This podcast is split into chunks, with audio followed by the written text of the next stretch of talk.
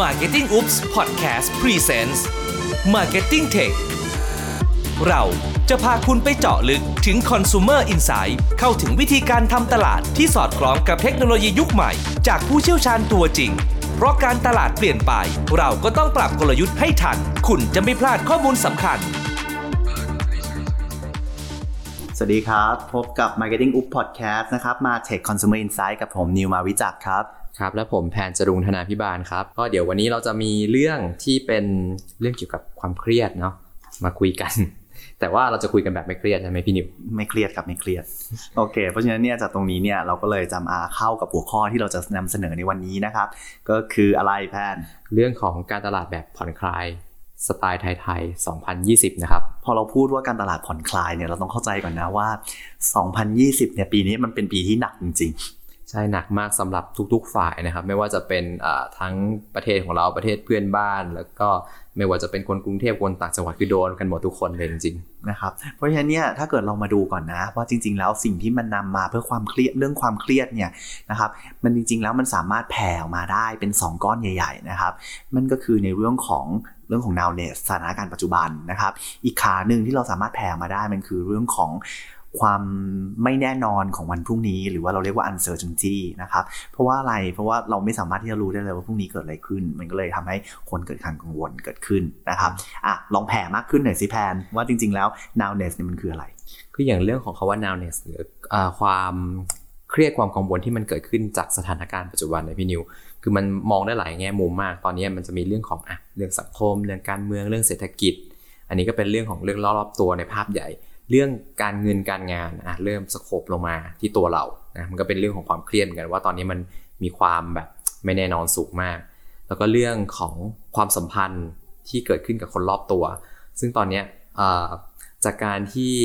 การใช้ชีวิตมันเปลี่ยนไปความสัมพันธ์มันก็มีความแบบเปลี่ยนแปลงเหมือนกันนะเมื่อเวลาการติดต่อสื่อสารหรือการไปมาหาสู่กันมันก็เริ่มแบบไม่เหมือนเดิม แล้วก็เรื่องสุดท้ายคือ ตอนนี้มันเป็นความเครียดที่ เริ่มเกิดขึ้นมาในช่วงเร็วๆนี้คือความกลัวที่จะไม่รู้อือฮึเพราะว่า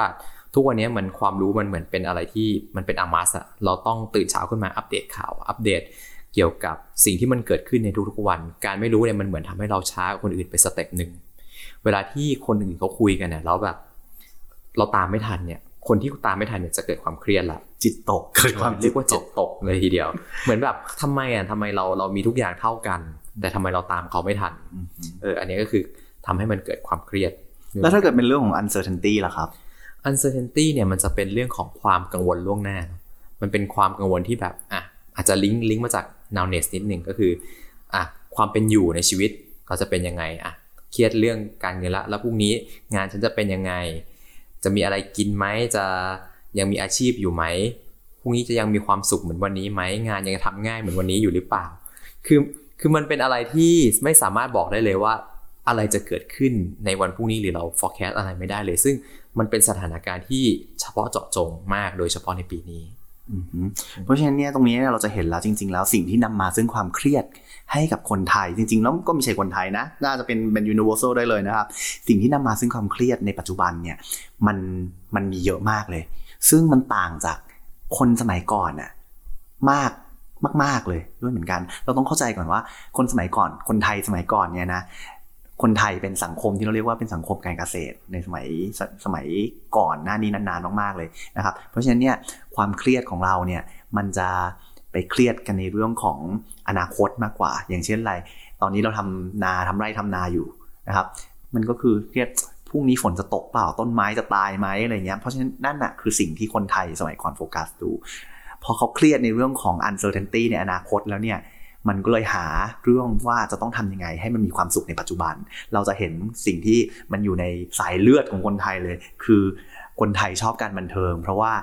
การบันเทิงเนี่ยมันคือ nowness มันทำให้เราไม่เครียดถึงอนาคตนะครับ เราจะเห็นว่าเขาชอบนอกจากชอบการบันเทิงแล้วยังชอบอะไรชอบเล่นการพนัน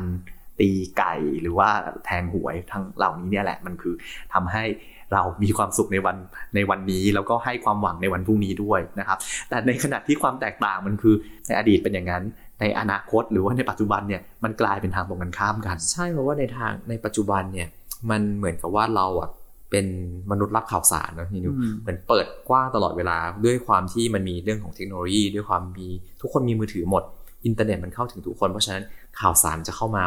เรียกว่าทุกมุมทุกทางทุกเวลา ทีเนี้ยพอข่าวสารมันเข้ามาเยอะ จินตนาการมันก็เริ่มแบบตะเดิดเปิดเปิงมันมันเริ่มไม่โฟกัสกับเรื่องใดเรื่องหนึ่งละจริง ๆ อย่างสมมติยกตัวอย่างนะวันนี้เราอาจจะตั้งใจมาทำงานอย่างหนึ่ง แต่ด้วยข่าวหรือว่าด้วยแบบอากสิบในกลุ่มเพื่อนในไลน์หรือก็ตามเนี่ยมันทำให้จิตเราฟุ้งซ่านไปเรื่องอื่นได้ง่ายมากเลยอืมอาจจะเป็นเรื่องของอะอาจจะมีอะมีใครติดโรคไหมอะคนนู้นเลิกกับคนนี้หรือยังหรือว่าอะมีคนบอกว่างานเดี๋ยวมันจะแบบ ดิวไม่ได้อย่างที่คิดไว้ อันเนี้ยมันทำให้เกิดแองเกิลต่างๆ ที่ความให้มันความเครียดมันเกิดขึ้นง่ายมากพูดง่ายๆเลยคือเราไปเครียดในสิ่งที่เราไม่ควรจะเครียดในหรือเราไปเครียดในสิ่งที่มันไม่ใช่เรื่องของเราเนาะมันก็ทำให้เรายิ่งเครียดมากขึ้นนะครับ ทีเนี้ยอะทุกคนเริ่มสงสัยแล้วว่าจริงๆเราเป็นพอดแคสต์เกี่ยวกับการตลาดนะทำไมมาพูดถึงเรื่องเครียดๆกัน เพราะเราจะบอกว่าจริงๆอะเรื่องของความเครียดเนี่ยมันเป็นโอกาสให้กับนักการตลาดหรือว่าแบรนด์ด้วยนะช่วงอืนี้มพอคนเครียดคนต้องทำอะไร หนึ่งต้องหาที่ระบายความเครียด หาทางการปลดปล่อยนะครับ ซึ่งจริง ๆ แล้วเนี่ยหลักของการปลดปล่อยของคนเนี่ยมันก็ universal เหมือนกัน มันคือการใช้จ่ายใช่การใช้เงินเนี่ยเป็นเรื่องที่อะเราลองถามตัวเองดูและการใช้เงินเนี่ยมันเหมือนแบบวิธีการรีลีสสเตรสออกไปคืออะเอาไปใช้ซื้อ เอาไปใช้เที่ยว เอาไปใช้กินอะไรก็ได้ที่เราอยากกินนะครับ อย่างที่เราเห็นก่อนหน้านี้ประมาณ 2 ปีที่ผ่านมาเนอะ กระแสการเที่ยวต่างประเทศเนี่ยหรือว่าการช้อปปิ้งของแพงๆนี่มันค่อนข้างจะเป็นตัวแทนของการปลดปล่อยความเครียดเลยอะแต่สถานการณ์ปัจจุบันมันทำอย่างนั้นได้ไหมก็เที่ยวด้ไม่ได้ครับ เที่ยวต่างประเทศไม่ได้ครับ คืออาจจะไปได้แต่ว่าก็โดนกักนะครับควรันที14 วันก็ก็หมดไปแล้วนะครับวันคืหอยุดผมเพิ่งมีเพื่อนนะอันนี้อันนี้แชร์เลยนะ ผมเพิ่งมีเพื่อนได้ไปทำงานต่างประเทศ แล้วต้องเพิ่งบินไปเมื่ออาทิตย์ที่แล้วเขาบอกว่าทั้งเครื่องบินน่ะ มีคนอยู่ประมาณเจ็ดคน คือออกนอกประเทศคน ไม่มีใครออกนอกประเทศกัน อืม มันก็เลยเป็นเหตุการณ์ที่ไม่เหมือนเดิมครับเพราะว่าถ้าเกิดมันมันเป็นสถานการณ์ที่เป็นสถานการณ์ปกติเนี่ย เราคงไม่นำเรื่องนี้มาพูดหรอกนะครับ มันก็เลยบอกว่าจริง ๆ แล้วคนไม่สามารถที่จะใช้เงินได้ในแบบเดิมๆ มันก็เลยจะกลับมาดูกันว่าจริง ๆ แล้ววิธีการปลดปล่อยของคนในปัจจุบันเนี่ยมันปลดปล่อยโดยวิธีไหนอืม เราบอกว่าคนไม่สามารถใช้เงินได้ในแบบเดิม แต่ไม่ได้หมายความว่าคนไม่มีเงินนะ ตอนเนี้ยคือคนมีเงินแล้วก็พร้อมจะใช้แต่เรียกว่าหาที่ใช้ยังไม่ได้ร้อยเปอร์เซ็นเท่าเมื่อก่อนดีกว่าอืมไปเที่ยวต่างประเทศไม่ได้ ไปเที่ยวบางอะไรไปก็เที่ยวในประเทศได้แต่ว่าบางทีแล้วก็ไม่มี availability อย่างเช่น อยากไปเชียงใหม่อะอยากปกติแล้วเดี๋ยวนี้อยากไปต่างจังหวัดเมื่อก่อนนี้ คิดปุ๊บซื้อตั๋วเครื่องบินปั๊บเลยตอนนี้ ต้องรอเนาะต้องรอคิวตั๋วเครื่องบินเต็มครับ หรือแบบบางสถานที่ที่เราอยากจะไปเนี่ยเขายังไม่ได้เปิดแบบร้อยเปอร์เซ็นต์จริงอืมๆนะวันก่อนเราเพิ่งคิดกันบอกว่าเฮ้ยทำไมเราไม่ไปไม่ไม่ไปเที่ยวภูเก็ตทีมทีมภูเก็ตเนาะปรากฏว่าโรงแรมที่เราชอบไปกัน ไม่เปิดยังไม่เปิดครับร้านอาหารที่อยากไปก็ยังไม่เปิดนะครับแล้วก็คนที่ไปมาแล้วก็บอกว่าโอเคมันมันมันคนโล่งก็จริง แต่ว่ามันไม่ได้เต็มที่เท่าเมื่อก่อน ทั้งหมดเนี้ยเราก็เลยมองว่ามันจริง ๆ แล้วมันเป็นโอกาสของนักการตลาดที่จะสามารถที่จะดึงในเรื่องของ demand หรือว่าในเรื่องของ purchasing power ของคน ที่คนมันมี purchasing power มี demand นะแต่ว่าไม่มี supply มาใช้ได้นะครับโดยการทำยังไงได้บ้างใช่อย่างเรื่องของอ่าอย่างตอนที่มีโควิดช่วงแรกๆที่ทุกคนต้อง work from home เนี่ยพี่นิวตอนนั้นเราเห็นกันชัดมากว่าเรื่องของการซื้อของออนไลน์เนี่ย ค่อนข้างซื้อกันได้แบบบ้าคลั่งเลยทีเดียวนะตรงนี้มันบอกอะไร ตรงนี้มันบอกว่า ในตอนที่ทุกคนมันทำอะไรไม่ได้แล้วจริงๆเนี่ยเรื่องการ spend เงินเนี่ยก็ยังเป็นเรื่องที่แบบคลายเครียดได้ดีที่สุด ไม่ว่าจะเป็นของที่แบบมันจุกจิกแค่ไหนเนี่ยการได้ซื้อของเข้ามาในบ้านเนี่ยมันถือว่าฟินละในระดับหนึ่ง ทีนี้เนี่ยอ่าแบรนด์ในเรื่องของแบรนด์ที่มันเป็น product ก็เราจะทำยังไงให้คนสามารถใช้แบรนด์ตรงเนี้ยเป็นตัวคลายเครียดได้ หรือว่าแบรนด์ที่เป็น serviceก็จะมี service อะไรไหมที่สามารถ ทำให้ผู้บริโภคเนี่ยสามารถเข้าไปใช้แล้วก็ทำให้รู้สึกว่ามีความผ่อนคลายหรือว่าลดจากสถานการณ์ตึงเครียดตรงนี้ได้นะครับ หรือว่าแบรนด์ที่รู้ตัวเองอยู่แล้วแหละว่าลูกค้าตัวเองเป็นใครอะก็ต้องพาตัวเองเข้าไปให้ลูกค้าเห็นให้ได้นะครับ ก็ทั้งหมดทั้งนี้ทั้งนั้น ถ้าเกิดพูดง่ายๆภาษาโฆษณาใช้เ e ิร์ชหรือเปล่า หรือหาวิธียังไงก็ได้ที่ทำให้คน รู้ว่ามี availability ตรงนี้อยู่ เพราะฉะนั้นถ้าเกิดคนเขารู้ว่ามันมี availability ตรงนี้อยู่ ในขณะที่เขาไม่สามารถที่จะหา service same service จากที่อื่นได้ เขาก็จะกระโดดมาหาเราใช่ ตอนนี้เรื่อง search ก็ทุกคนแทบไปเรียกว่า search กันเป็นหมดแล้วนะพี่นิวอืมคือ search ตอนนี้เนี่ย คนพอคน search ปุ๊บเนี่ยอะเราก็จะมีกลยุทธ์อีกแบบหนึ่งที่เรียกว่า retargeting ที่จะเข้าไปหาคนที่มองหาอะไรสักอย่างอยู่ เราอาจจะ offer สิ่งที่มันเป็นสิ่งที่คล้ายๆกัน หรือว่าสิ่งที่ มันมีโปรโมชั่นหรือว่าอะไรที่มันแบบดูแล้วมันมี value มากเขามากขึ้น เพื่อดึงดูดใจเขาได้ ซึ่งการ retargeting ของพวกแบรนด์เนี่ยถ้าใช้ให้ถูกที่ในจังหวะนี้นะผมว่ามันจะเป็นประโยชน์มากเลยเพราะว่าคนน่ะค่อนข้างเปิดใจรับกับสิ่งที่มากับทางอินเทอร์เน็ต หรือว่า offer ต่างๆ ที่มาจากทางสื่อออนไลน์ต่างๆ มากขึ้นกว่าเมื่อก่อน ทีนี้นอกจากตรงนี้เนี่ยเราอยากจะยกตัวอย่างให้เห็นชัดๆเลยว่า ตอนนี้ทำไมคนถึงเปิดใจนะครับให้กับสิ่งใหม่ ๆ เนื่องจาก คนไม่สามารถที่จะสเปนเงินได้กับสิ่งเก่าๆ หรือว่าการใช้ชีวิตแบบเดิมๆ ได้ จากหลายๆ สาเหตุที่เมื่อกี้เราพูดไป เราจะเห็นฮ็อบบี้ใหม่ๆ เกิดขึ้นมากมายเลย ยกตัวอย่างนะ ที่เราจะเห็นนะฮ็อบบี้ที่เป็นเทรนด์เลยที่ผ่านมาในช่วงนี้ก็คือจะมีเรื่องของการปลูกต้นไม้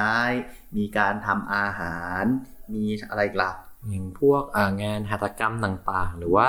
การเรียนเพิ่มเติมที่เป็น skill พิเศษที่อาจจะเป็น skill เสริมนอกจากการทำงานนะครับ อันเนี้ยมันก็เหมือนกับการ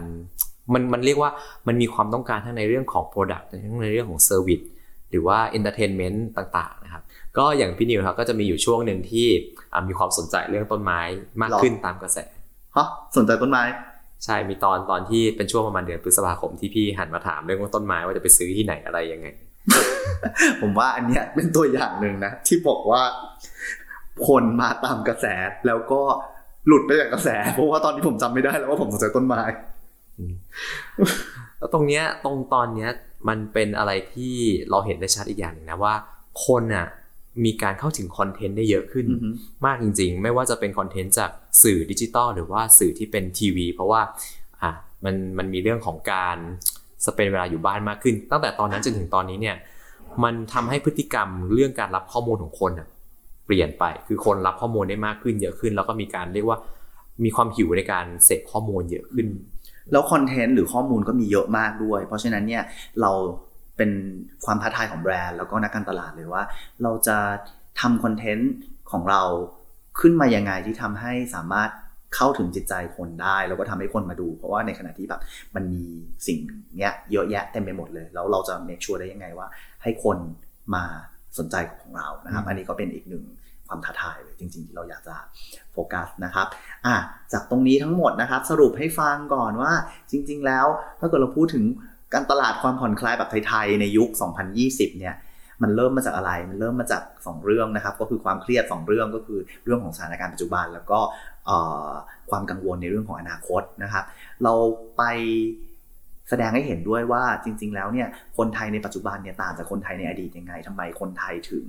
มีความกังวลหรือมีความเครียดมากขึ้นนะครับ จากความเครียดและตรงนี้แล้วเนี่ยซึ่งเราสรุปได้ง่าย ๆ ว่าสิ่งที่ทำให้คนไทยเครียดได้ง่ายมากขึ้นเนี่ยก็คือสื่อที่มันมีเยอะแยะมากมาย แล้วก็อินเทอร์เน็ตที่ทำให้เราเห็นภาพอะไรเต็มไปหมด แล้วเราก็ เกิดความฟุ้งซ่านฟุ้งซ่านไปเองเนาะจากตรงนั้นเราก็มาแตกออกว่าจริง ๆ แล้วเมื่อก่อนเนี้ยก่อนที่มันจะเกิดโควิดเนี่ยเรามีวิธีการปลดปล่อยได้หลายหลากหลากหลายวิธี แต่พอหลังโควิดเนี่ยมันก็ไอการปลดปล่อยอย่างเดิมๆเนี่ยบางทีมันอาจจะไม่ available หรือไม่ไม่ไม่มีในตลาดนะครับ เพราะฉะนั้นคนไทยก็ต้องหาวิธีใหม่ ๆนะครับ เพราะฉะนั้นมันก็เลยเป็นโอกาสสำหรับนักการตลาด เพราะว่าในขณะที่ของมันยังไม่ available เนี่ยถ้าเกิดเรามี availability เราจะทำยังไงให้คนเห็น ได้ง่ายที่สุดแล้วทำให้คนรู้จักเราได้มากที่สุด มันก็จะทำให้ให้กินใจคนซื้อได้นะครับก็จบแล้วนะครับสำหรับ episode นี้นะครับในเรื่องของการตลาดผ่อนคลายแบบไทยๆนะครับเดี๋ยวเรามาพบกับ episode หน้ากันนะครับ วันนี้ผมต้องขอบคุณมากๆนะครับ สวัสดีครับ สวัสดีครับ